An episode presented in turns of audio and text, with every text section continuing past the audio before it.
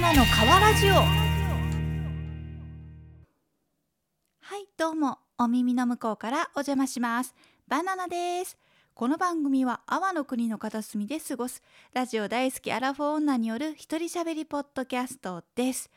えー、この前ね久しぶりにライブをしてきました。うん。もちろんねあれです。あの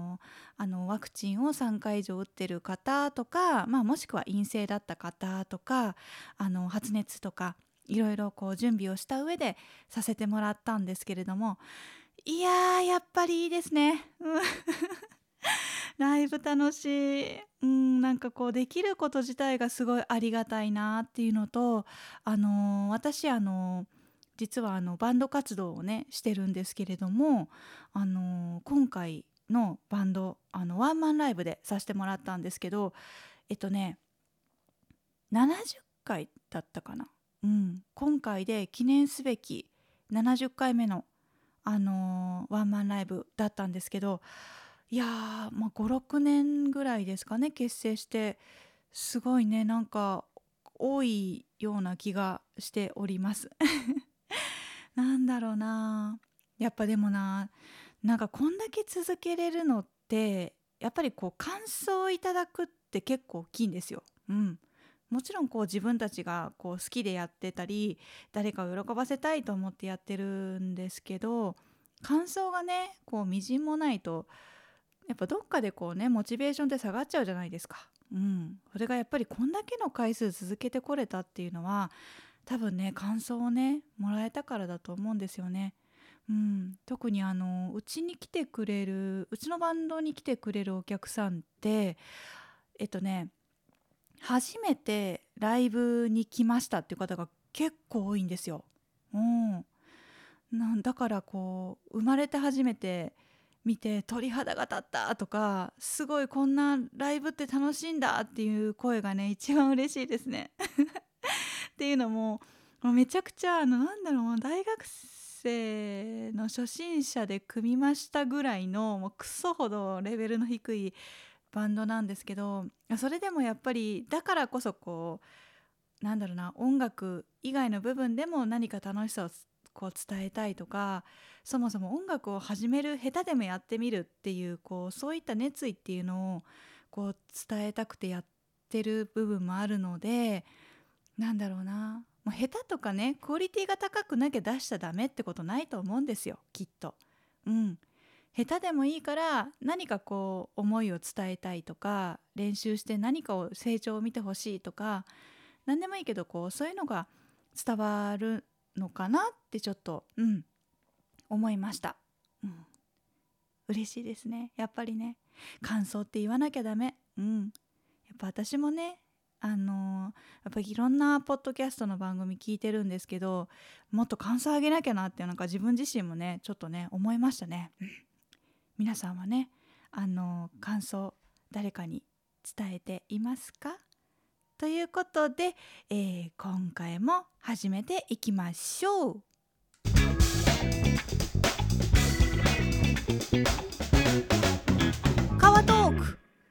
川トークとはバナナの皮のように意味のないトークのことです。えっとね今回はそうだなえっとね夢日記やってみたっていう話をします。うん、皆さん夢日記ってやったことありますか？私ねやってみたいなと思いつつなんかいろいろこうゴニョゴニョ忘れたりとかして結局やらずに終わるんですけどこうその日見た夢私ね毎日夢見るんですよそもそも。うん、しかもこう大体カラーフルカラーでめちゃくちゃこうドラマティックな夢を毎日のように見るんですけど熟睡できてないのかな。うん。うん。でそれをねせっかくだからこうなんかいや多分あれ面白かっていいこと言いよったけんなんかあのノートとかに書き留めたいなと思ってノート置いてたんですけど今まで成功したことがなくて、うん、それでも今回こそやるぞと思ってあのちょっとやってみたんですよね。そしたら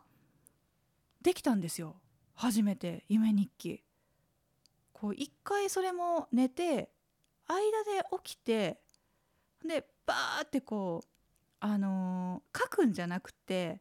あの打ち込んだんですよね。こう携帯に。そういう風にしてみたらあの結構あのうまくいったというか、まあ、初めてなんですけどちゃんとできていややったと思ってほんで起きて二度寝して起きてで朝自分の書いたこう携帯の文字を見てね。うん。なんいや怖ってなって。いや怖私怖何これと思って。いやもうあれしかもねこう記入した時間がね2時44分っていうえ怖ってなってなんかもうなんかもう怖怖くてなんか嫌だと思って結局やめちゃったんですよね。ででもまあせっかくねせっかくなんでまあここでこうバナナのねこう最初で最後の夢日記読んでいきます。タイトル「宇宙の研究者」あなたはどう思う？なんて美しいんだろう。私はまだ未熟な宇宙の塵で大きな惑星に恐縮し言葉もない。彼の気持ちがわかります。こちら火星応答をダッシュボードはこんな感じだから苦しくないですか？こうしたらいいですよ。火星はどうでしたか？質問の順番が大事。相手を思う心です。ムカつかなかったのか。それより大事なのは質問力です。はい。えー、私は まだ未熟な宇宙の塵なんだそうです。いや夢って怖いなかわらじおうちを作ろうのコーナー。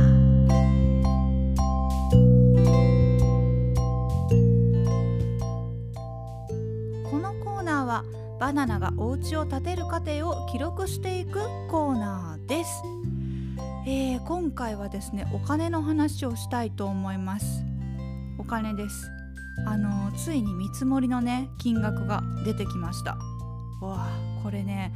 えっ、ー、とねもう詳しくこれ全然見せてもいいんやけどとりあえずの見積もりあの本当の最終最終どんだけかかったかっていうのはまあ、あの数十万ぐらいこう増減があると思うんやけど、まあ、とりあえず見積もりが出ました。あのこの前サムネイルにねあげたバナナのあのお家なんですけれどもえっ、ー、とね、えー、2200万円です。わー!いやこれが多いのか少ないのかわからないですけどとりあえず予算内にギリッギリ収まってよかったとは思ったんですけれどもあのあそうなんだって思ったのがあのこれあくまで建築費用なんですね。建築費用2200万っていうのは家が家建つまでの間。でこれに含まれていないものがあってそれがエアコンとかカーテンとか、まあ、あと外装費。外回り？なんか家の基盤とかは全部してくれるんやけどあのお庭とか外壁とかそういうものは入ってませんよっていう。だからね多分これがそういうこうあの別にいるもの家建ってからあの中でいるものっていうのが、まあ、大体100万ぐらいあれば大丈夫とは言われたんですよ。あそれだけじゃないんだっていうのでねちょっとねもうもうビビりにビビっているあの次第ではございます。まあそれにね加えてね他にもあのケーブルの費用とかさ電気をどうするとかさあのバナナあのはあの太陽光発電をしてみようかなって思うんですけど、まあ、それに伴ってのねなんかもろもろの費用とか、まあ、いっぱいねお金がねたくさんかかってくるんです。もうこれでも足が震えて最近 そんなねあの全然あのうち高級鳥とかでもないしなんだろうな多分こう、まあ、徳島県内からしたら、まあ、平均か平均よりちょい下かぐらいのね身分なんでもうこれはいかんと。めちゃくちゃ不安になってあの明確になればなるほどこれはちょっとお金のことについて考えなければいけないっていうのでとりあえずね夫とねお金のこの収支の話をめちゃくちゃしました。これあのあの家庭によってお金の出し方って全然違うと思うんですけどうちのお金事情で言うとあの夫が全部この家賃家賃関係と車関係っていうのを払ってくれていて私が逆にこう家の中のお金あの食費光熱費雑費ですね、うん、っていうのをあの払ってでそれもこうほぼ毎月ちゃんと計算して一応こう家賃とほぼ同じようになる。だからあんまどっちかがめちゃくちゃ出してないみたいな感じです。あと貯金もこの金額って決めてあのお互い貯金まあ夫の場合のはこれだけ私の場合はこれだけって毎月入れる貯金を決めてプラス家のお金は全部私あの家賃と車は全部夫っていうふうに分けてます。だから逆にこの夫が家のもの買ってきてくれたり食材買ってくれたら私渡します、うん、っていう感じでね完全に分けてます。でその他のお金に関してはあのおのおの自由にというかうん。こんな感じですね。だから結構多いのが旦那さんからの給料全部預かってお小遣い制っていうのもよく聞くんですけどうちはそれやってないです。うん。完全に分けてますね。うん。もうこれでとりあえずあの半年間やっていけてるんやけどほんまにこれこれこう新築建てて新しい家建ててやっていけんのかえっていうので一回ねお互い収支をもう一回全部聞き出して一体何にいくら使ってるのかっていうのをお互い書き出してでお互いの平均の収入まあうちはこうどっちかって安定してるあの職場なのでガクッと減ることはないのであのまあとはいえめっちゃ増えるってことも絶対ないんですけどまあ安定してるの逆にやりやすいですね、まあ、お互いの平均収入を出してその上で今後かかるであろうお金っていうのを新たに設けました。うん。えー、私の場合は光熱費がおそらく一軒家で太陽光発電でこうこうこうでこれぐらいだろうっていうのとあと夫はおそらくこんだけのローンだろうっていうので、まあ、ほぼこれはその通りだろうなっていうローンを出した上でさらにこう貯金が本当にできていけるのか電気が売れたお金はどうするのか年末調整で返ってくる税金はどうするのかまでまたこれね話し合いました。うちの夫婦話し合うの好きなんですよね。なんかこう公にしたい公にしたいじゃないな。うん。じゃあな。なんかこうちゃんとこう目に見える形で整理したいっていう私の性格もあるので、まあ、改めてね収支の計算をしてっていうのをやっていきました。うん、で結論から言うとはこれで大丈夫だっていうね安心感を持ってます。私はあの車持ってないんですけど車のローン払い続けてるんですよ。まあ、これなんでかっていうのはもうすごい悲しいお知らせがになるんですけど。あのツイッターでもね、まあ、車事故したって言ってそこから車を私手放したんですけどこの生活から。まあねもう今後はあんま車を乗りたくないのですよ私。あの全然違う話けど私今まで8回ぐらい交通事故を起こしてて人生で。あの次次事故したらどこの保険にも入れませんよっていうね東急東急で言うと3東急3まで行ったことあるんですよ。もうねだから私多分車乗っちゃダメなんですよねきっと。うん。まあそういうこともあってまあお互いお金の使い道っていうのもはっきりあのちゃんと確認ができて、まあ、すっきりとねあのちょっとこう震えてたお金あまりにもこうすごいあの請求額に震えてたんですけどあの震えなくなりました、うん、やっぱね何でもそうなんでですけどお家とかだともっとでかい話だと思うんですけど、まあ、お家じゃなくても、まあ、車であっても、まあ、何かを買うとかにしてもやっぱなんかちょっと怖いなって何か思ったらそれってそそのあのそれをすること自体が悪ではなくて悪だから怖いビビってるとかじゃなくって多分こう知らないから怖いって思うんだろうなって改めて思いました。うん、だからちゃんとこう知っていく今回の件で言ったらお金とその後かかる費用をちゃんとこう見積もり取っていくっていう知っていく向き合っていくっていうその上でね、あのー、諦めるところはちゃんと諦める。けど手に入れたいものは手に入れるっていう風にしたら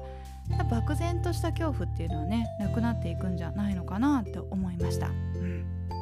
ええ、ちなみにねこれからあの銀行さんとあの話し合って本契約っていう風な流れに進んでいってで土地にお金を払ってそこからあの家を建てる工程がスタートしていきます。こんな流れでねあの進んでいくので、えっと、また